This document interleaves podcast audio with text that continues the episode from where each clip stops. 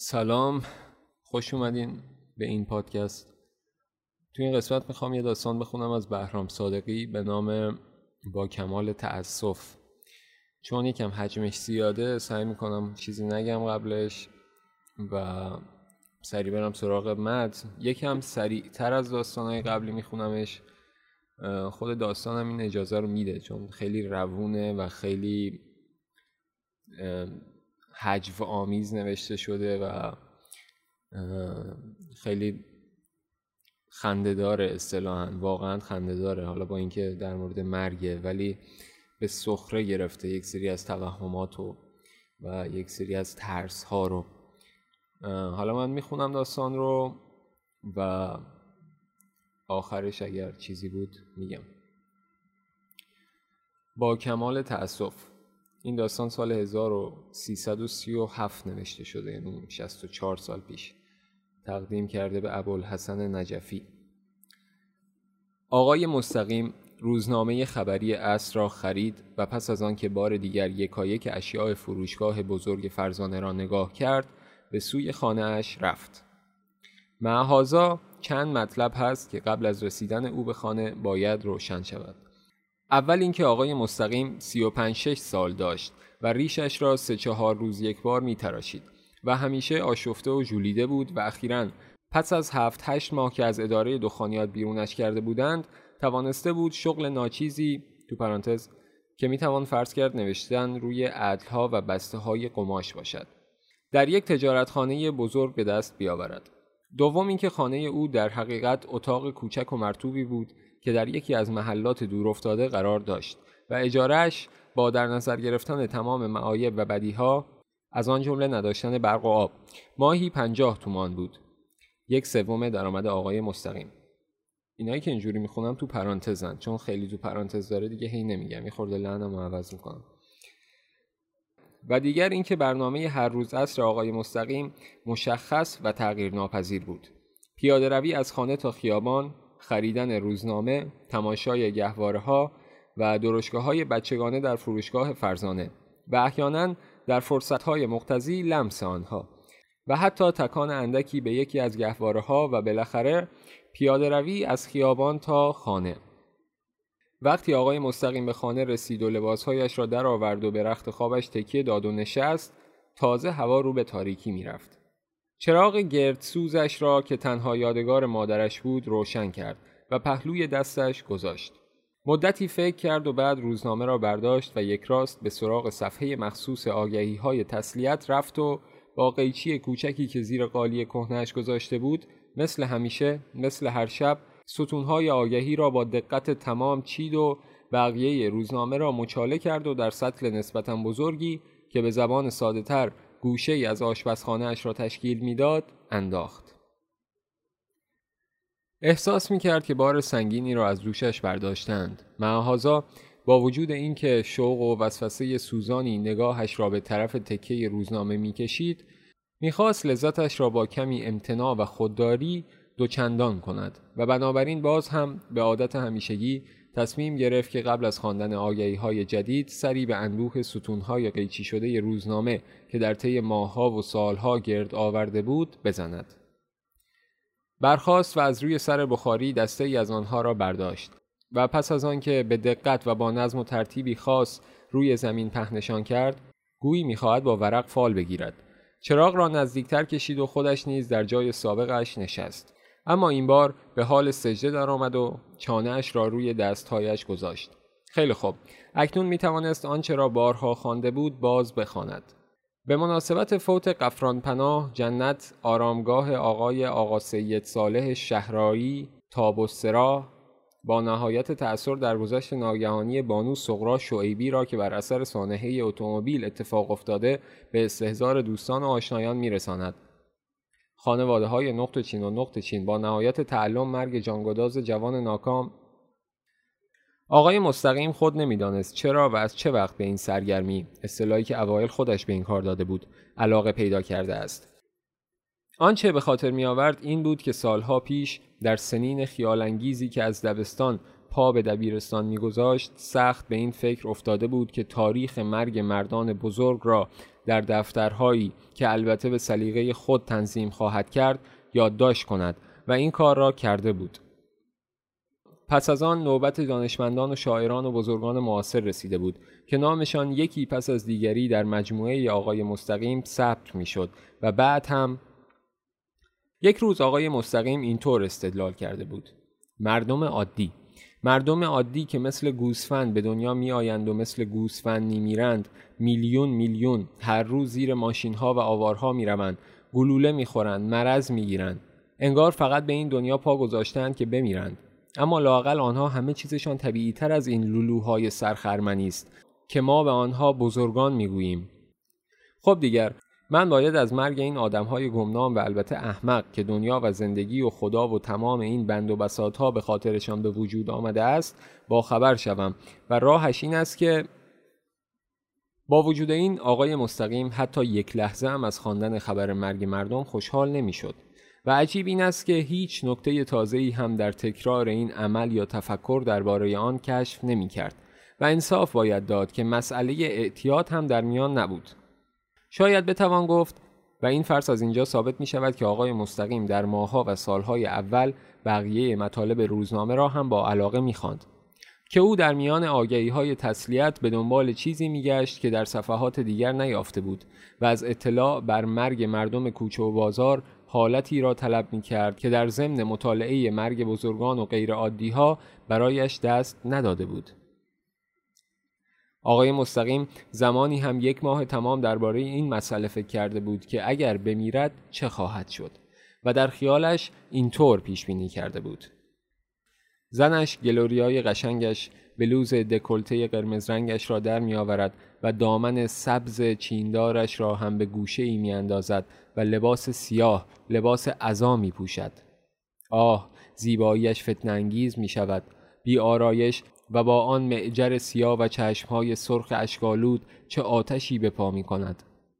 شب تا سحر بر سر نعش شوهرش که با قیافه آرام و زلفهای مجعد و حالتی ملکوتی به خواب ابدی فرو رفته است اشک می ریزد. دست سرد یخزده او را به دهان می‌برد و با لبهای هوس آلود و درشتش که اکنون در آتش تب می سوزد بر آن بوسه می‌زند. آن وقت بچه ها آخ هوشی در گهوارش جیغ می‌زند و دستهایش را در هوا تکان می‌دهد. مثل اینکه می‌خواهد کابوس وحشتناکی را از خود براند. مهری گهوارش را تکان می‌دهد و برایش لالایی می‌گوید. اما خودش نمی‌داند چه خبر است. سوزی و احمد با چشمهای حیرت زده و صورتهای ملتهب در گوشه به آغوش هم خزیدند و احمد که بزرگتر است سوزی را دلداری می‌دهد. نمی‌خواد قصه دار بشی. بابا رفته مسافرت. این که چیزی نیست. دوباره میادش ما رو به کولش می‌گیره. میبردمون کودکستان. ما چمون می‌کنه؟ و سوزی حق حق می‌کند. من خودم با گوش خودم شنیدم که آقای دکتر گفتش بابا مرده. به مامان می‌گفت دیگه گریه نکنید. فردا صبح اول وقت به پدر و مادرش که در یکی از شهرستانهای شمالی هستند و به خواهران و برادرانش که در شهرهای مرکزی و جنوبی زندگی می کنند تلگراف می‌زنند و مرگ او را خبر می دهند. تیاره ها و قطارها به کار می افتند. ماشین ها دنده عوض می کنند و تا غروب همه می رسند. خانه بزرگ است و برای پذیرایی از همه به اندازه کافی اتاق دارد. وسایل ازاداری نیز آماده شده است. در برنامه آگهی های تجارتی صبح رادیو این واقعه را به اطلاع دوستان و آشنایان میرسانند. وای غروب چه محشر و مصیبتی برپاست.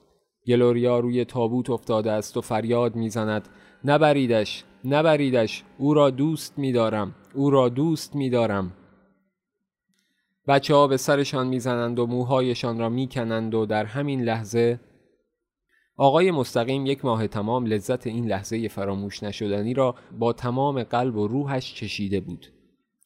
به نحو مرموز و معجزه آسایی آقای مستقیم زنده می شود یک بار از درون تابوت بر می خیزد و با نگاه زفرالودی همه را برانداز می کند. مسلم است که بحت و حیرت عمومی که تا سرحد ترس و وحشت پیش رفته است چند دقیقه طول می کشد. اما به زودی همه چیز تغییر می کند. گلوریا به سرعت به درون یکی از اتاقها می دود و چند ثانیه بعد با بلوز دکلته قرمز و دامن چیندار آبی سبز آبی و آرایش دلانگیزش برمیگردد. احمد و سوزی به صدای بلند اشعاری را که تازه در کودکستان یاد گرفتهاند می‌خوانند هوشی با کمال راحتی به خواب می رود. مهری دست از لالایی گفتن بر می دارد و به سوی خانواده و آشنایان پدرش که هر کدام به نحوی داد و فریاد می کنند می رقصند، می خندند و یا حتی گریه می کنند متوجه می شود. پس از یک ماه بود که آقای مستقیم با واقع بینی بیشتری درباره این سوال که اگر بمیرد چه خواهد شد اندیشید و چنین نتیجه گرفت. معلوم از چه خواهد شد. خیلی ساده است. صاحب خانه با نفرت و انزجار هرچه تمامتر به کلانتری خبر می دهد که یکی از مستجرانش که سه ماه کرایه هم بده کار بوده است به درک واصل شده است. در کلانتری اول کسی توجه نمی کند ولی چون زن صاحب خانه در این اسنا به میدان می آید و بد و بیراه می گوید افسر نگهبان به یکی از ها دستور می دهد که پزشک قانونی و اداره بهداشت و دایره آمار و سالن تشریح دانشکده پزشکی را مطلع سازد. پس از مدتی جنازهش را بر می دارند و مثل لاشه متعفن یک الاغ به داخل نشکش پرتاب می کنند و به مقصد می برند. البته در این ضمن از زن صاحبخانه تحقیقات خواهند کرد. زن داشت؟ نه. از او چند بچه باقی مانده است؟ بچه نداشت آقا یک بار گفتم. پدر، مادر، خواهر، برادر، قوم و خیش از این بازی ها. هیچ بدبخت الدنگ خودش بود و خودش پدر و مادرش سالهای سال از سقط شدند. خانواده مانواده هم نباید حرفش را زد. فقط گویا چند تا رفیق و آشنا داشت. توی ادارهش بودند یا زهر مار دیگر نمی‌دانم. اما این اواخر آنها هم غیبشان زده بود. و آقای مستقیم صلاح در این دیده بود که مسائل را فراموش کند و دیگر به این فکر نیفتد که اگر مرد چه خواهد شد. یا اگر آگهی مجلس ختمش را دید چه خواهد کرد.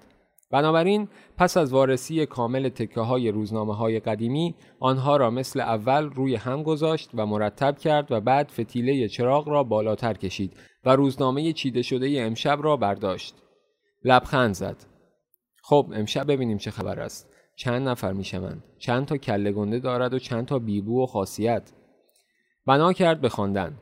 به مناسبت درگذشت بانو شهر بانو والده ماجده از آقایان محترمی که در مراسم تشییع جنازه فرزند دلبندم با کمال تأسف فوت مرحوم آقای مستقیم کارمند سابق اداره دخانیات را به اطلاع آشنایان و دوستان میرساند. مصیبت وارده را به خانواده های محترمی که در این واقعه ازادار شدند تسلیت می‌گوییم. آقای مستقیم تا به آخر خواند. وزیر لب گفت چیز جالبی ندارد. مثل همیشه است. اما هنوز آن را روی سایر تکا نگذاشته بود که فریاد زد ها؟ و روزنامه را آهسته به طرف چراغ آورد.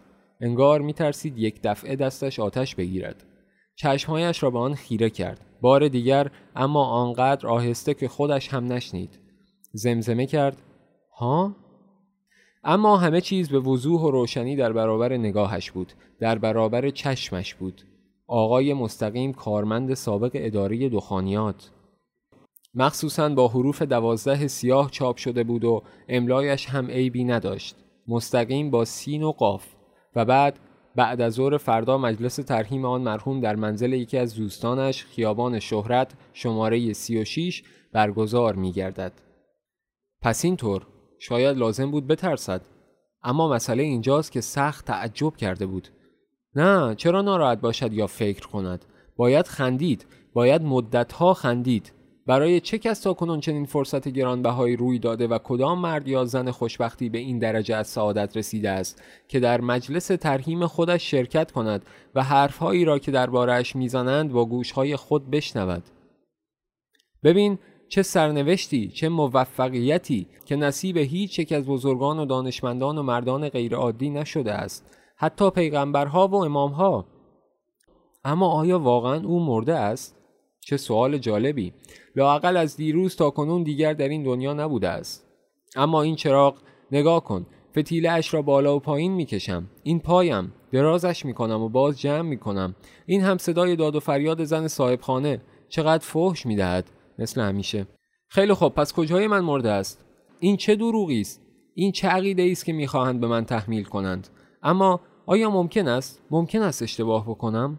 چه دلیلی هست که قبرم را به صورت اتاق سابقم نساخته باشند؟ نگاه کن راستی هم بیشباهت به قبر نیست و این صداها خیلی خوب خیلی خوب. این هم اشباه و موجوداتی که شب اول به سراغ مرده میآیند. چه خوب آنها را می‌بینم. چاره ای نیست. بفرمایید دوستان گرامی خوش آمدید. متاسفانه از شام خبری نیست. حاضری. هر شب بنده حاضری می‌خورم. ظهرها هم می‌روم در یکی از این کافه ها جای شما خالی است. میوه شربت. خواهش می‌کنم راحت بنشینید. اینجا هیچ کس نیست. خانم بنده دم پای شما به سینما رفته است. می‌دانید بچه ها را به مادر بزرگشان سپرده است. آخر من حوصله بچه داری ندارم یعنی معذرت می‌خوام. راهش را بلد نیستم. وانگهی این دفترها را می‌بینید؟ یادگار جوانی من است. البته می‌فهمید مقصودم چیست. دفترچه های پسنداز بچه هاست هر کدامشان سه چهار هزار تومان دارند. کم است بله خیلی کم است اما تقصیر من چیست؟ من هر کار توانستم کردم از همان روز اول. چهار تا خواهر داشتم یکی پس از دیگری مردند. برادرهایم دو تا برادرم ما را گذاشتند و هر کدام به یک طرف رفتند. سال هاست گوش می کنید سال هاست من هم درس می و هم خرج خودم و پدر و مادر پیرم را در می آوردم آن وقت شما بهتر می دانید آنها هم مردند. بعد اینجور شد یعنی همینطور که ملاحظه میفرمایید. دارم اعتراف می کنم اینها را بنویسید. چی؟ چراغ را خاموش کنم؟ باشد. آه چقدر تاریک و گرم است. چقدر هوا خفه کننده است. با این همه به من اجازه ندادند در حیات بخوابم. ولی شما چطور خواهید نوشت؟ معذرت می‌خواهم. نمی‌دانستم که از آن دنیا آمده اید آخر من مردم این انگشت هایم چه صدایی می کند این هم پایم. اصلا تکان نمی‌خورد. آن وقت من در جوانیم. حالا دیگر پیر شدم همیشه به یاد آنها بودم. چه سالهایی بود؟ ده سال در این فکر بودم که یک اتاق کوچک در گوشه ای به دست بیاورم که برای خودش مستقل باشد. همسایه و آقا بالا سر فضول دوروبرش نباشد. آن وقت می‌دانید چه کار می‌کردم؟ مگر از کجا با گلوریا زن اولم آشنا شدم؟ همینطور توی خیابان دیدمش و یک ماه او را به همان اتاق می بردم و تا صبح با او راز و نیاز می کردم و دست, و دست آخر با هم عروسی کردیم. اما این قصه مال چند سال بعد است. چرا همه چیز را با هم اشتباه می کنم؟ تقصیر من نیست. تصدیق کنید که نمی‌خواهم گولتان بزنم. خلاصه به جای یک اتاق حتی یک متر مربع زمین خشک و خالی هم گیرم نیامد. آن وقت تصمیم گرفتم ازدواج کنم. برایتان گفتم که جرأت رفتن به فاحش خانه را نداشتم. دیگر از زنهای خیابان سیر شده بودم. گلوریا را طلاق دادم و به افسانه روی آوردم. افسوس دخترک بلحوث شرطش این بود که یک خانه خوب بخرم و به او هدیه کنم. اما من از کجا می توانستم خانه بخرم؟ دو سه سال بیهوده در این راه سعی کردم و بالاخره دل از او کندم. اما باز هم چاره ای نداشتم. من هم مرد بودم هم جوان بودم. هزار آرزو داشتم. بگذریم از اینکه صدها مانع و عامل مرا از نزدیکی با زنها دور نگاه داشته بود. اینها را در یک مقاله خوانده بودم. و روز به روز در من این اعتقاد محکم می‌شد به صورت ایمان در می آمد که نمی توانم با زن روبرو شوم و حتی اگر افسانه هم به طرفم بیاید راستش را بخواهید این سوال را از خودم می کردم آیا می توانی او را راضی و خوشبخت کنی؟ آیا در خود چنین جرأت و نیروی سراغ داری که درباره ترس ها و افکار باطلی که در طی سالهای دراز در مغزت انبار شده است فکر نکنی؟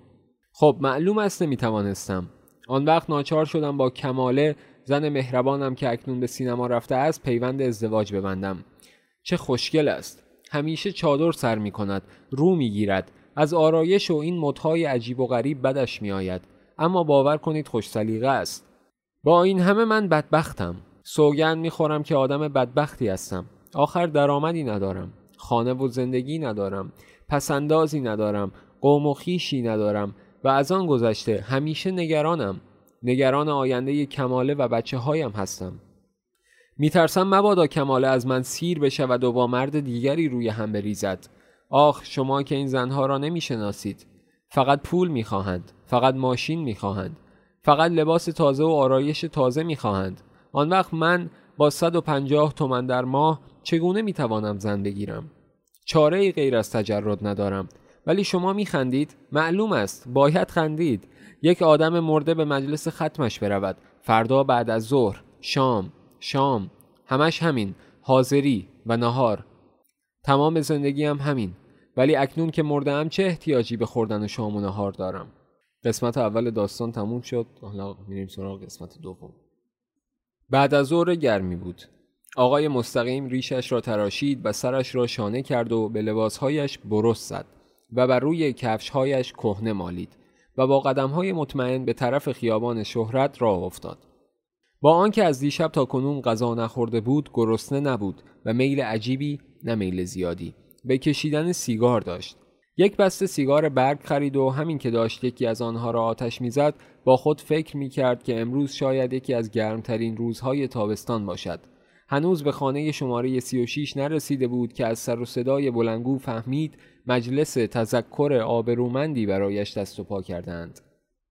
وقتی وارد شد او را به اتاق بزرگی هدایت کردند که پر از آدمهای ناشناس بود.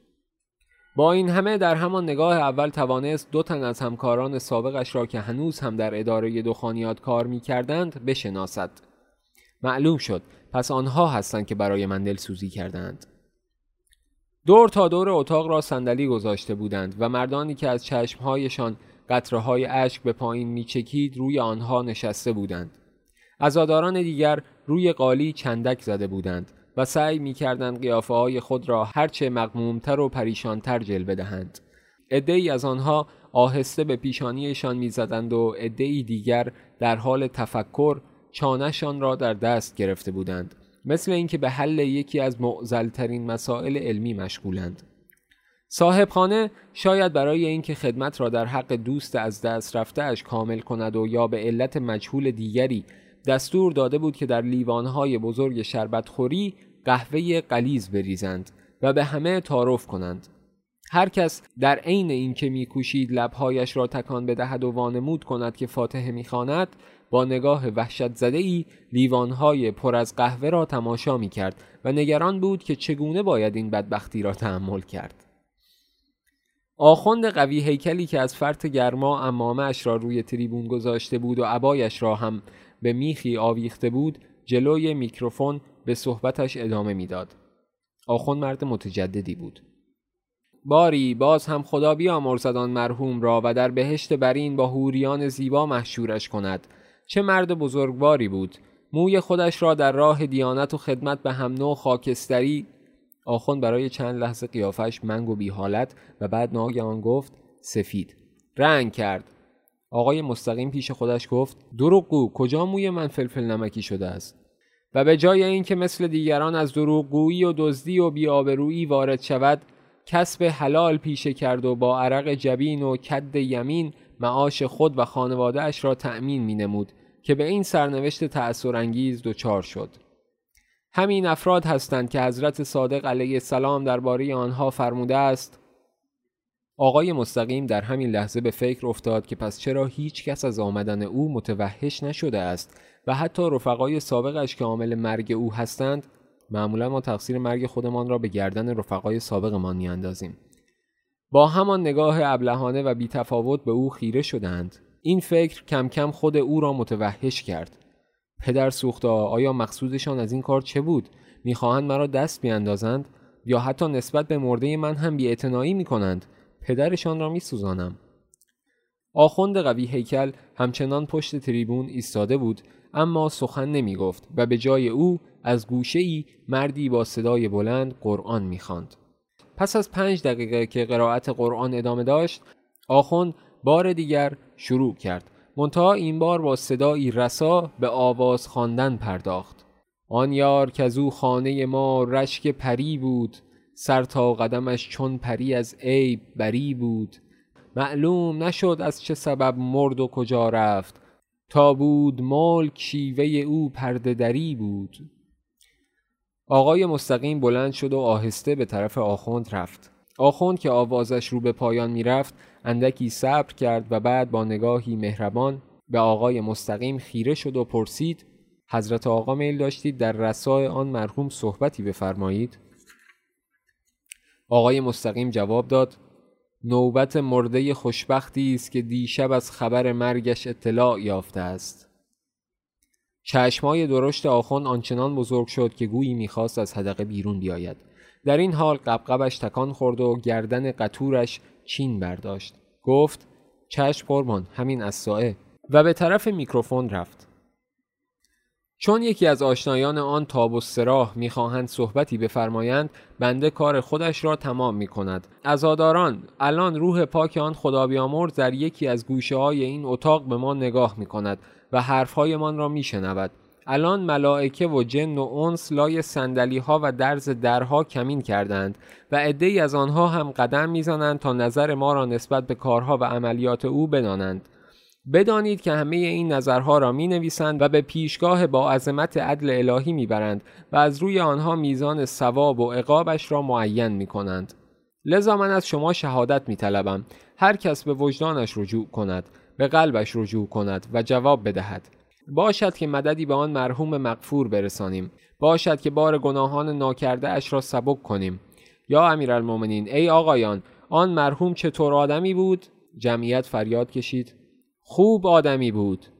برای بار دوم از صدق دل بگویید. چطور آدمی بود؟ جمعیت فریاد کشید. خوب آدمی بود. دیگ به سپایه بند است. بگویید ببینم چطور آدمی بود. اما قبل از اینکه جمعیت فرصت جواب دادن بیابد آقای مستقیم آخوند را به کناری زد و خودش پشت تریبون رفت و در مقابل بحت و حیرت عمومی چنین گفت. چطور خوب آدمی بود خوب آدمی بود. هیچ کس نمی‌تواند بگوید خوب بود یا بد. جز خودش کارمند سابق اداره دخانیات که اکنون دارد حرف می‌زند. چشمهایتان را باز کنید. تعجب و شگفتی مردم آنچنان بود که قدرت هر گونه اقدامی از هر کسی سلب شده بود و هر کس من جمله صاحب خانه و کارگزاران مجلس مثل اینکه دشمنی غافلگیرشان کرده باشد سعی می کرد با سکوت و تحمل به مقابله بپردازد. آقای مستقیم مثل سرداری که به گروه اسیران بانگ می‌زند فریاد می‌کشید. هیچ کس نمی‌تواند قضاوت کند که او خوب بود یا بد. خود همین شما آن دست راستی که با من رفیق بود دزدی می کند سه چهار تا خانه خریده است. گویا مقامش هم ترقی کرده است. آن وقت شما چطور درباره او رأی می دهید می‌دانید آن مرحوم پدر سوختا آن مرحوم چقدر بچه هایش را دوست می داشت هر روز از که به خیابان می‌رفت سری به فروشگاه فرزانه می‌زد و گهواره های تازه را می‌دید و قیمتشان را می‌پرسید. برای چه؟ فکر می‌کنید می‌خواست خودنمایی کند؟ نه بدبخت های منفور. برای اینکه بچه هایش هرچه بیشتر راضی و خوشبخت باشند اسم فریبرز را در بهترین کودکستان شهر نوشته بود و هر روز صبح خودش او را با اتومبیل به کودکستان می برد. بعد بلا فاصله برمیگشت و ستاره را به دبستان می رساند. و چنان در این کار مهارت پیدا کرده بود که منصور را هم معطل نمیگذاشت و سر موعد او را در دم دبیرستان پیاده می کرد. آن وقت خودش به ادارهش می‌رفت. مدیر کل بود. برای کمال زن زیبایش همه چیز آماده کرده بود. فکرش را بکنید. خانه راحت، پارک ییلاقی، پول فراوان، اتومبیل و از همه مهمتر عشق، یک عشق پاک آسمانی. آن وقت شما جنایتکارها زنش را فریفتید دامن پاکش را لکهدار ساختید و بعد هم آمدید فریاد زدید خوب آدمی بود آخر معنی آدم خوب همین است که زن و بچهش را گرسنگی بدهد. در حالی که می‌داند وسایلش آماده نیست عروسی کند و دختر مردم را به بدبختی بکشاند. اما از اینها بگذریم. لعنت بر شما باد. چرا به اصرار می‌خواهید او را وادار به مرگ کنید؟ چرا در روزنامه آگهی کردید؟ این مجلس ترهیم برای چیست؟ پدر سوختا مگر نمی‌بینید؟ مگر چشمتان کور است؟ خودم هستم آقای مستقیم. کارمند سابق اداره دخانیات با حروف دوازده سیاه و با کمال تأسف. با کمال تأسف غلط کردید. من زنده هم آقایان من زنده هم مگر زنده بودن به نفس کشیدن نیست؟ آها نفس کشیدم. مگر زنده بودن به چیز خوردن نیست؟ چشمتان را باز کنید. این آدامس است میجوم مگر زندگی خواب نیست؟ من هر شب میخوابم می‌گویید عشق نداشتم محبت ندیدم مزه راحتی را نچشیدم. متشکرم. اما بهتر است به جای دلسوزی دست از این توطعه ها بردارید. سعی نکنید مرا به مرده بودن متقاعد سازید. می‌فهمید؟ من هنوز هم یک اتاق کوچک در اختیار دارم. درست است که سه ماه کرایه بدهکارم اما صاحب خانه تا کنون دست از پا خطا نکرده است. خیلی خوب. دو تا قالی کهنه در اتاقم پهن کردم. کم چیزی نیست. هنوز هم در رخت خواب میخوابم. صبحها می‌روم سر کار. کار احمقانه و خسته کننده و توهینآمیزی دارم. آخر من دیپلمم اما ماهی 150 تومان گیرم میآید. درست است که اتاقم مرتوب است اما در بیرون خانه هوا و خورشید هست. بعد از آن مرتب شام و نهار می‌خورم. و خیلی تعجب کنید جنتلمن حسابی هستم. هر روز روزنامه می‌خرم. خیلی خوب. من چه غمی دارم؟ چه چیز کسب دارم؟ چرا نباید زنده باشم و شکر گذاری کنم؟ از آن گذشته. امیدوارم امید. خودمانی می‌گویم. جایی درس نکند. زن صاحب خانه به من قول داده است که دختر مامانی چهارده سالش ژیلا را برایم میآورد. آخ ژیلا. من اسمش را گذاشتم ژیلا شیطونه. خیلی دوستش میدارم. همان که سال گذشته به فکر افتاده بودم به خواستگاریش بروم و او را سر گلوریا هوو بیارم. چرا براق شد هید این کاری است که تاجرها و شکم گنده ها می کنند چرا من نباید بکنم؟ اما می‌دانید چه شد؟ گلوریا قهر کرد. بشنوید مردم بیوفایی زن را گوش کنید. قهر کرد و طلاق گرفت. خیلی خوب بدبختا. با این همه خوشبختی چرا زنده نباشم؟ اتاق هوا نان کار امید و خیلی چیزهای دیگر. خنده بله خنده. ببینید میخندم. پس زنده هم که می‌توانم به مشکلات و موانع بخندم. آنقدر میخندم که بترکم. ولی نترکید. فقط آنقدر خندید که ناگهان بیهوش شد و به روی زمین افتاد. جمعیت سراسیمه و حیرت زده به پا خواست قبل از همه دو عضو اداره دخانیات به طرف آقای مستقیم دویدند. آخوند عبا و امامهش را برداشت. مزدش را قبلا گرفته بود و مخفیانه فرار کرد. به زودی مردم را متفرق کردند و آقای مستقیم را که همچنان بیهوش و رنگ پریده بود سر دست به یکی از اتاقها بردند و دکتر که خبرش کرده بودند و خبرنگاری که از آن حوالی رد می‌شد با اهل خانه در اتاق جمع شدند. خبرنگار با حرارت تمام چنین توضیح می‌داد. باور کنید از این اشتباهات فراوان است. مثلا هفته گذشته قیمه را قرمه چاپ کرده بودند. یک سال پیش این خبر ساده آقای نخست وزیر را وارد مجلس کردند به این صورت چاپ شده بود.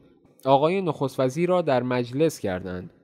همین پری روز آدم را همین آدم همین آدم معمولی را آدم نوشته بودند با این آن وقت طبیعی است که ممکن است آقای مستعین را آقای مستقیم چاپ کنند. عضو اداره دخانیات گفت و مسلما شک او وقتی به یقین مبدل شده است که کارمند سابق اداره دخانیات را هم پشت سر اسمش خوانده است. و البته فکر نکرده است که ممکن است آقایی هم بوده باشد به اسم مستعین که سالها پیش در دخانیات کار می‌کرده و روز پیش وفات یافته است. صاحب خانه گفت با این همه ما متوجه غلط مطبعه شدیم و در چاپ دوم روزنامه بر اثر درخواست تلفنی ما آن را اصلاح کردند. ولی البته چه می شود کرد؟ حادثه ناگواری است. تصدیق می کنم حالا باید از دکتر بپرسیم که چه می شود کرد. دکتر که آقای مستقیم را به گوشه ای از اتاق کشانده و با نگرانی نبض و قلبش را معاینه می کرد جواب نداد خبرنگار با حرارت بیشتری گفت خیلی ساده است دو سطر می نویسید و مراتب را اعلام می کنید و متاسف می شوید. دست آخر هم تأکید می کنید که آقای مستقیم زنده است. دکتر به طرف آنها آمد و گفت من او را از سابق هم می شناختم. حالا چطور است؟ خطری ندارد؟ البته نه. اما واقعا معلوم نیست بعد چه خواهد شد. نمی‌دانم چه بگویم. خبرنگار که دوربینش را آماده عکس برداری از آقای مستقیم که همچنان در گوشه ای افتاده بود می کرد گفت در روزنامه آگهی کنید بنویسید که زنده است. صاحب خانه گفت بله لازم است. تنها کاری است که می توانیم بکنیم. نیست دکتر؟ دکتر از جلوی دوربین خبرنگار عقب رفت و جواب داد چرا چرا؟ البته ولی باز هم باید دید عقیده خودش چیست؟ خب این بود داستان با کمال تأسف از بهرام صادقی که واقعا نیازی نیست در مورد این داستان چیزی گفت. همه چیز روشن و مشخصه. جز شاید سبکش و که باز اون مسائل ریختاری و زبانی درش وجود داره. و واقعا ببینید برام صادقی از این جهت نویسنده بزرگیه که مثلا سال 1337 که میشه 1958 میلادی داشته داستانهایی می نوشته که تأکیدش بر متن بودگی بر زبان بودن داستان و بر توهم بودن. و این دقیقا یک تعریفیه که در مقابل داستانهای رالیستی قرار می‌گیره به اون نوع. رالیستی به عنوان یک ژانر. که انگار داستان داره توی یکی از کوچه پس کوچه های همین شهر اتفاق میفته و و راوی دانای کل از همه چی خبر داره فلان. ولی توی این داستان می‌بینیم که پر از شکه پر از تردیده پر از به سخره گرفتنه به پر از اجتناب کردنه. مثلا آخر داستان یهو یک موقعیتی ایجاد میشه. دکتری اونور یه خبرنگاری که داشت از اونجا رد می‌شد میاد. میگه آقا داستانه. من دوست دارم بنویسم که یک خبرنگاری داشت از اونجا رد می‌شد. اومد داخل این حرفا رو زد. نیاز نیست حتما یک رابطه منطقی طراحی کنم که خبرنگاری هم اونجا باشه یا نه. یک داستانه. من بحثم چیز دیگه ایه و به اونها توجه بکن. این واقعا میشه گفت که برام صادقی همگام با خارجی ها نبوده توی پست مدرنیسم واقعا میشه گفت پیشگامشون بوده. یعنی همین واژه پست مدرنیسم خودش تو دهه 80 اختراع شد که حالا تو ادبیات و چیزهای دیگه هم به کار گرفته شده بود از همین دهه 60 ولی می‌بینیم که برام صادقی مثلا تو دهه سی میلادی که میشه مثلا دهه 50 داستانهایی می نوشته کاملا اونطوری که الان بهش پست مدرن اطلاق میشه. و این داستان اساسی ترین ویژگیش در اینه که خیلی در یک نکته از این داستان اگر قرار باشه فقط یک نکته ازش برداشت بشه توی بحثایی که گفته میشه ما با خود مرگ روبرو نیستیم بلکه با ترس از مرگ روبرویم اون ترسی که به شکل نمادین به شکل تخیلات ما به شکل مرگ دیگران و چیزهای این شکلی بر ما مستولی میشه. و توی این داستان اول یک موقعیتی طراحی میشه که خب یک شخصی می‌تونه بره وارد مراسم خاکسپاری خودش بشه و کلی خیالات دیگه که مثلا مثل داستانهای عجیب غریب و اینا باشه یک موقعیت و یک ایده خفن. ولی همه چیز در نهایت منتهی میشه به یک اشتباه تایپی. یعنی میگه این توهم و این ترس و این شعارها و این سخنرانی های غرا چیزی جز یک اشتباه تایپی که تو روزنامه شد نیست. یعنی چیزی جز زبان نیست. و این ارجاع مستقیمش به زبان که همه اینها بازی های زبانیه که ما رو گیر میندازن بیشتر تا اینکه واقعی باشن یا حتی به همون تحمیل میشن.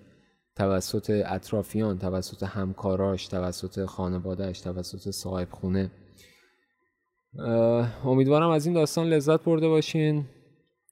من از برام صادقی زیاد خواهم خوند چون واقعا خفن ترین داستان نویسیه که می‌شناسم. مخلصیم. خداحافظ.